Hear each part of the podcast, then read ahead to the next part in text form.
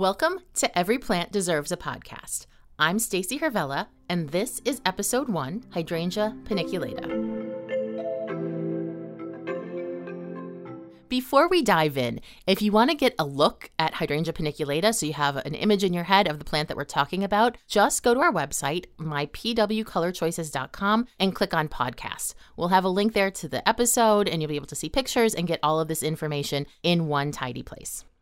Now, starting a podcast, you know, your first episode is definitely one that you're going to need to establish really what your podcast is about. It needs to be important and it kind of needs to state your entire raison d'etre. And uh, for us, we picked Hydrangea paniculata for several reasons that I will detail in the podcast. But it has been a big part of how we built the Proven Winners Color Choice brand. And like I said, I promise not to be too commercial, but you do need to understand why we are starting with this very interesting plant. So we're going to start at the beginning, and that is the plant's name. Hydrangea paniculata is the scientific name. It's also known as panicle hydrangea, hardy hydrangea, and sometimes PG hydrangea, and we'll discuss that a little bit later in the podcast. Hydrangea paniculata is a member of the hydrangea family, Hydrangeaceae. It was formerly in the Saxifragaceae family, and that is a family that includes some other plants that you might know, like Heuchera, but it was uh, about 20 years ago moved to its own family, the Hydrangeaceae, along with Philadelphus, also known as mock orange, and Deutzia, two other flowering shrubs that you will find in our white containers at the local garden center.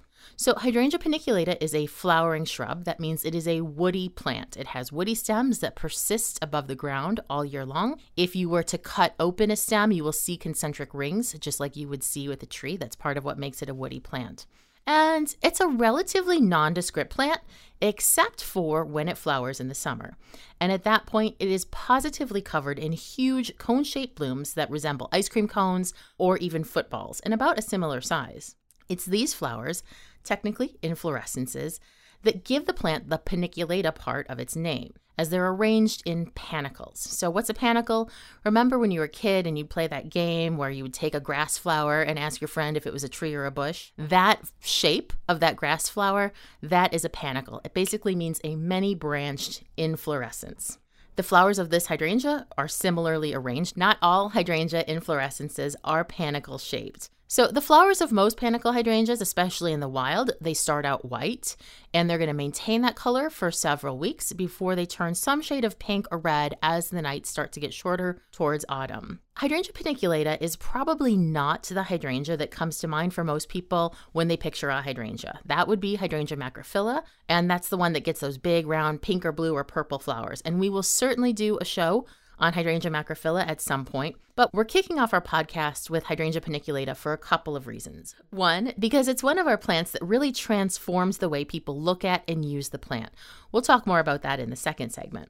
The second reason is that it is one of the most ubiquitous landscape plants in North America. It grows in really, really cold climates as well as quite warm ones. So basically, if you think about a map of the US and Canada, going all the way into the northern parts of Canada and all the way down into central Florida, that is essentially the range that can grow Hydrangea paniculata. And it's this ubiquity that really speaks to the reason that we're doing Every Plant Deserves a podcast to create the context for the plants that are around us every day whether they're growing wild or planted outdoors in a garden or landscape, in the grocery store as food or as clothing, shelter, medicine, so that everyone gets a better understanding and more appreciation for the plants that we encounter every single day. If you wanted to find Hydrangea paniculata in the wild, you'd have to go to southern or eastern China, Taiwan, or Japan. It's also found on Sakhalin Island, a narrow island to the north of Japan that's actually part of Russia. So it's found over a pretty significantly wide geographical range, including some quite isolated islands. And it's found in regions with pretty dramatic differences in climate. The southeastern part of China is subtropical, with an average winter temperature of 7 to 10 degrees Celsius, around 40 degrees Fahrenheit, whereas northern Japan and Sakhalin Island often see many, many days well below freezing and typically get really heavy snow cover. As far as where in those regions you might find it, it's mostly growing in wooded areas, around the edges of forests, and on the sides of and tops of mountains. And that's pretty typical for a shrub. If you were to come across a panicle hydrangea in nature, it wouldn't look anything like the ice cream cones we described at the beginning of the podcast. Like all hydrangeas in nature, its flowers are what we'd call lace cap in horticulture.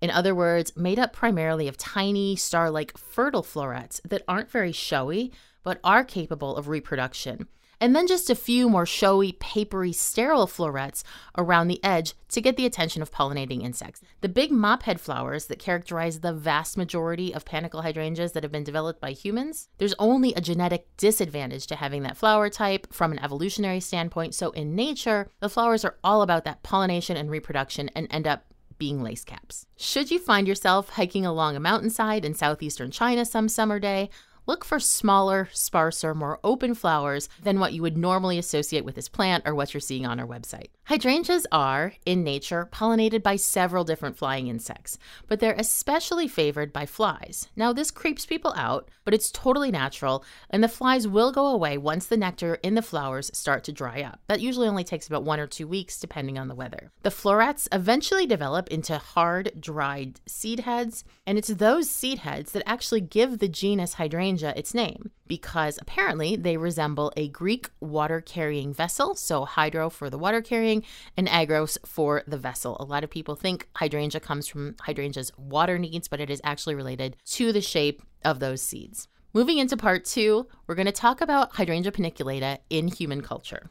So, though a plant with such obvious ornamental value would definitely have made its way westward at some point, Hydrangea paniculata's journey starts with one Dr. Philipp Franz von Siebold, a German physician. This podcast is not about plant explorers. That would be a fascinating podcast, but not one I have the time to research. But I tell you, when it comes to von Siebold, he is going to keep popping up. He's a fascinating figure. I'm just going to barely touch the surface of what he did and why he did it and how he did it. But I highly encourage you to look uh, more into him, do some research. Really, a very, very interesting story. So, he was sent to Nagasaki in Japan in 1823 at the age of 27. Now, Japan was notoriously insular at this point, really unfriendly to foreigners. Barely anyone was any outsiders were allowed in. Uh, in fact, Dutch were the only foreigners that were allowed to even set foot in Japan. Von Siebold, being German, was initially viewed with skepticism by the Japanese translators when he arrived, as they could tell he wasn't Dutch. They did eventually allow him to settle in Dejima, and Dejima was an area of Nagasaki that was uh, an artificial island. So it was separated from the mainland or, or island of Japan by this artificial canal. And it was built entirely to house the foreigners that were interested in coming to Japan. So when von Siebold arrived, he was limited just to being in Dejima and he soon set up a clinic for treating eye problems. One of the reasons that von Siebold wanted to go into Japan was besides his medical expertise and the services he could offer in that department, he was also really, really interested in learning more about plants and animals in Japan. In his eye clinic, he treated some very important military and government personnel and gradually got permission to leave Dejima, one of the first people to actually be able to do that. And when he did, he started to collect seed and specimens of plants that he saw on his travels, and he sent those back to the Netherlands.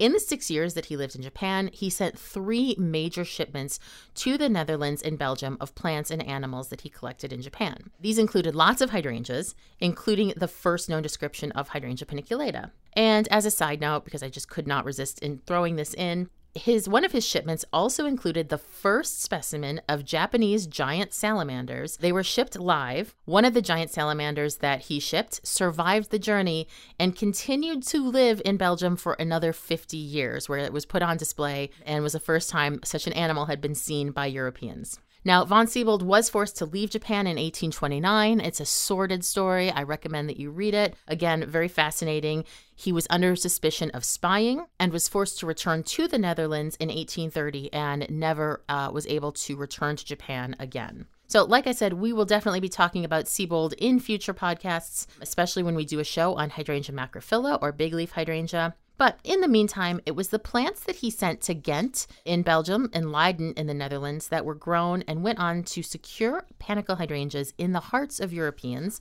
and eventually Americans. And like all things, people couldn't resist tinkering. And the tinkering that plant collectors and plant breeders did eventually brought about the big mophead flowered versions of Hydrangea paniculata that dominate the market today. The first mophead version of Hydrangea paniculata that really took the world by storm was a variety called Grandiflora. Grandiflora is Latin, literally translates to big flower. And like I said, it was the first mophead panicle hydrangea. It was introduced in 1862. And for well over a century, Hydrangea paniculata grandiflora was pretty much the only choice for a hardy garden hydrangea. It was so ubiquitous and so closely tied to the genus of Hydrangea paniculata that it actually is the reason why the term PG hydrangea is what we use to talk about panicle hydrangeas. The P comes from the paniculata and the G from grandiflora. So PG hydrangea is really just shorthand for Hydrangea paniculata grandiflora, and it's one of the reasons that uh, a lot of us in the industry shy away from using the term PG hydrangea because it really does indicate something specific. Now, Hydrangea paniculata grandiflora is actually still available today. If you want to grow a piece of history, we'll talk about that in segment three. A few additional well known varieties did start to come out in the 1860s. So Tardiva is another one, and Unique. But it wasn't really until the early 2000s that the revolution in panicle hydrangeas occurred, and that was due to limelight hydrangea. So, limelight hydrangea was very popular in Europe when Tim Wood and Dale Deppe from Proven Winners Color Choice Shrubs visited Pieter Zwijnenburg's nursery in Boskoop, the Netherlands. So, Boskoop is the nursery capital of the Netherlands. The entire town essentially is comprised of nurseries of various sizes. So, they were visiting, they went to visit Pieter Zwijnenburg, and they brought limelight back to the US. And when they first introduced it, they actually experienced quite a bit of resistance from the US nursery industry. Everyone swore that no one would ever buy a plant with green flowers. But it was a huge hit. And really, one of the two plants that launched the Proven Winners Color Choice brand into the mainstream. Growers loved it because it was fast to produce, and gardeners loved it because it was unique, beautiful and reliable. It improved on older varieties like grandiflora in several ways. The flowers were larger and denser. They developed a really beautiful antique dusty rose color in autumn, and the stems were strong enough to hold the flowers upright all season. People went crazy for it, and now you can hardly drive anywhere in summer without running into one. You can now find a dwarf version, Little Lime, and there's also an improved version we just put out last year, Limelight Prime, which blooms earlier than Limelight, keeps its green color longer, and develops the most fabulous fall color you can imagine. In terms of overall usefulness to humans, Hydrangea paniculata doesn't offer too too much beyond its aesthetics. And the aesthetics, of course, are considerable, both in the garden and as a cut flower, which it does very well both fresh and dried. It's not really used much for um, food or medicine because, like most hydrangeas, Hydrangea paniculata is toxic at some level. It contains a hefty dose of cyanic glycosides, which can cause heart problems. Uh, it's definitely not the most toxic plant, but there's nothing particularly edible about it either. In researching this particular episode, I did discover something that I did not know about it at all, and that is that it has been traditionally used in paper making in Japan. So, not the actual wood fibers themselves of the stems of Hydrangea paniculata, but a mucilage or sticky substance that's produced by the plant and is readily extracted by soaking pounded stems in water, and then that mucilage is skimmed off and used as a binding agent for paper. I'm going to put a link in the show notes uh, on our website so you can read more about its history in papermaking. So, this brings us up to segment three, and that is how do you make hydrangea paniculata a very real part of your life and grow it in your garden? Like I said at the beginning of the show, hydrangea paniculata can be grown almost anywhere in North America, from the northernmost part of Canada almost through the south of the United States. So, the southwest, probably not so great, a little bit too dry, a little bit too hot, but limelight does well as far south as Orlando, Florida. Even in New Orleans, Louisiana, they grow some limelight and Texas. So it's got a huge geographic range. So almost anybody who's listening to this can find one at their local garden center and grow it in their own gardens. It is a very easy and versatile plant to incorporate into your landscape. Very commonly, especially the larger full size versions, used as a hedge. So you can imagine just a beautiful, dense privacy hedge that's full of those big mop head blooms. It can be used as an eye catching specimen that anchors a landscape or garden bed. A lot of the more dwarf varieties that have been introduced are perfect for the front of the border, by which I mean you're just planting them on the edge as a, a sort of way to neaten that edge and, and create some interest. They can be incorporated into flower gardens. There's really almost no garden role that they can't fill. They're also pretty tolerant of sun versus shade. So we do typically recommend at least some sun each day. So that is to say, four hours hours of good sun through the day. A lot of people think of hydrangeas as shade plants, but Hydrangea paniculata is actually the most sun tolerant of all hydrangeas. And that's why we do recommend those those at least 4 hours. If you grow it in too much shade, you're probably not going to be super happy with its performance. What's going to happen is that the stems are going to elongate as they try to stretch and reach more light. That's going to make them floppy. That's going to lead to a more sparse and open habit. So, there'll be fewer flowers. They won't develop as nice of a color in the fall. So, some sun each day really is imperative. Now, a lot of times when people think about hydrangeas, they say, oh, hydrangeas are very finicky about the soil. And that's also not entirely true. And again, here's another area where panicle hydrangeas are the most tolerant and the most versatile. They really don't need a specific soil pH. People think of hydrangeas in general as plants that want acidic soil, but that's not actually true. And panicle hydrangeas can readily thrive in acidic to slightly alkaline soil. So you don't have to worry about that. They can really grow in any type of soil soil as long as it is well drained. And I will tell you, in all of my years helping gardeners grow panicle hydrangeas, the number one way to kill it is wet soil. And that can be overwatering, that can be flooding, that can be from amending the soil. There's a lot of different ways that you can kill a hydrangea by overwatering it. So that's where that good drainage, a soil that never stays wet for very long periods or soggy, is really what you're going to want. Other than that, as long as you can provide that, you don't have to worry too much about your soil at all. So, water needs are pretty basic, pretty average. There's nothing extraordinary about them. The more sun it gets and the more hot your weather or climate is, the more water the plant will need. And you can mitigate that to some extent with a good two to three inch or five to seven centimeter layer of shredded bark mulch. That makes a huge difference. All hydrangeas are quite shallow rooted, and having their roots so close to the soil surface means that they get heat stressed very easily, they lose water very, very quickly, and if your plant starts to get stressed, you're not going to get the best blooming and performance out of it. So, always recommend a good layer of mulch. And once they're established, you know, they're also the most tolerant of uh, hot and dry conditions. I'm not suggesting that you torture your panicle hydrangea if you try to grow one, but they really are the most forgiving of all types of hydrangea. They're also extremely long lived. I mean, you can go to gardens around the world and see panicle hydrangeas that are 50, 75 plus years old if you want to keep them that long. So they're a really solid investment in your happiness and landscape. And they're super easy to care for. I know people have this idea that all hydrangeas are finicky, but that's again not true. There are certain hydrangeas that are a little bit trickier to grow, but panicle hydrangeas are by far the easiest. The only maintenance really that they need is a good pruning in fall when they're completely dormant or late winter or early spring. And the reason that we recommend this pruning, the plant will still grow and flower just fine, even if you never prune it. But the reason that we recommend it is because when you prune the plant back by about one third its total height, what you're doing is cutting it back to thicker, bigger buds that were created earlier in the season lower down on the plant.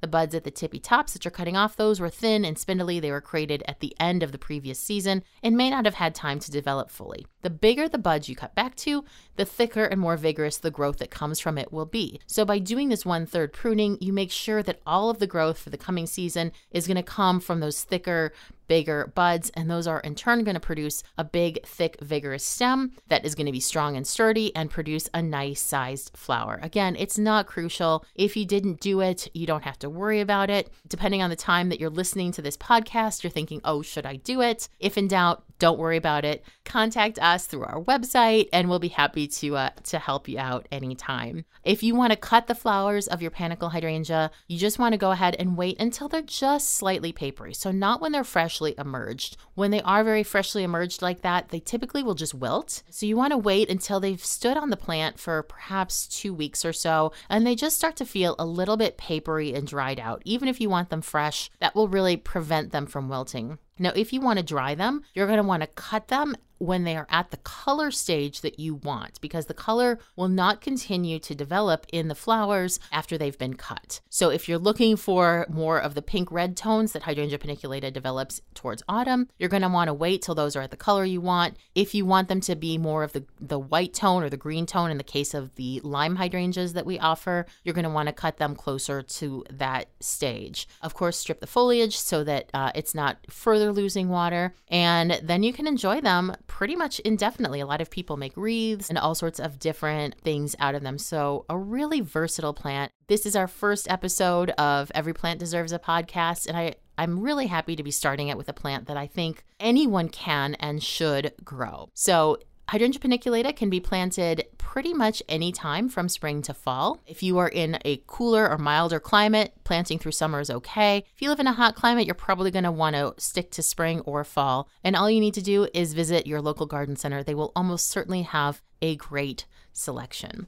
That's all we've got for Hydrangea paniculata. Don't forget to visit our website, mypwcolorchoices.com, and click on podcasts so you can read today's show notes, see photos of the plants we've discussed, and get links for further research on those many, many topics we can't cover in the span of a single podcast episode. You've been listening to Every Plant Deserves a Podcast, brought to you by Proven Winners Color Choice Shrubs. I'm Stacey Hirvela. Our recording, production, and sound design is done by Adriana Robinson, and our cover art is by Shannon Downey. To learn more about us, what we do, and why we do it, visit provenwinnerscolorchoice.com. You can also contact us there with your own suggestions about which plants we should cover. We hope that you'll find a chance to share a random plant fact with someone today.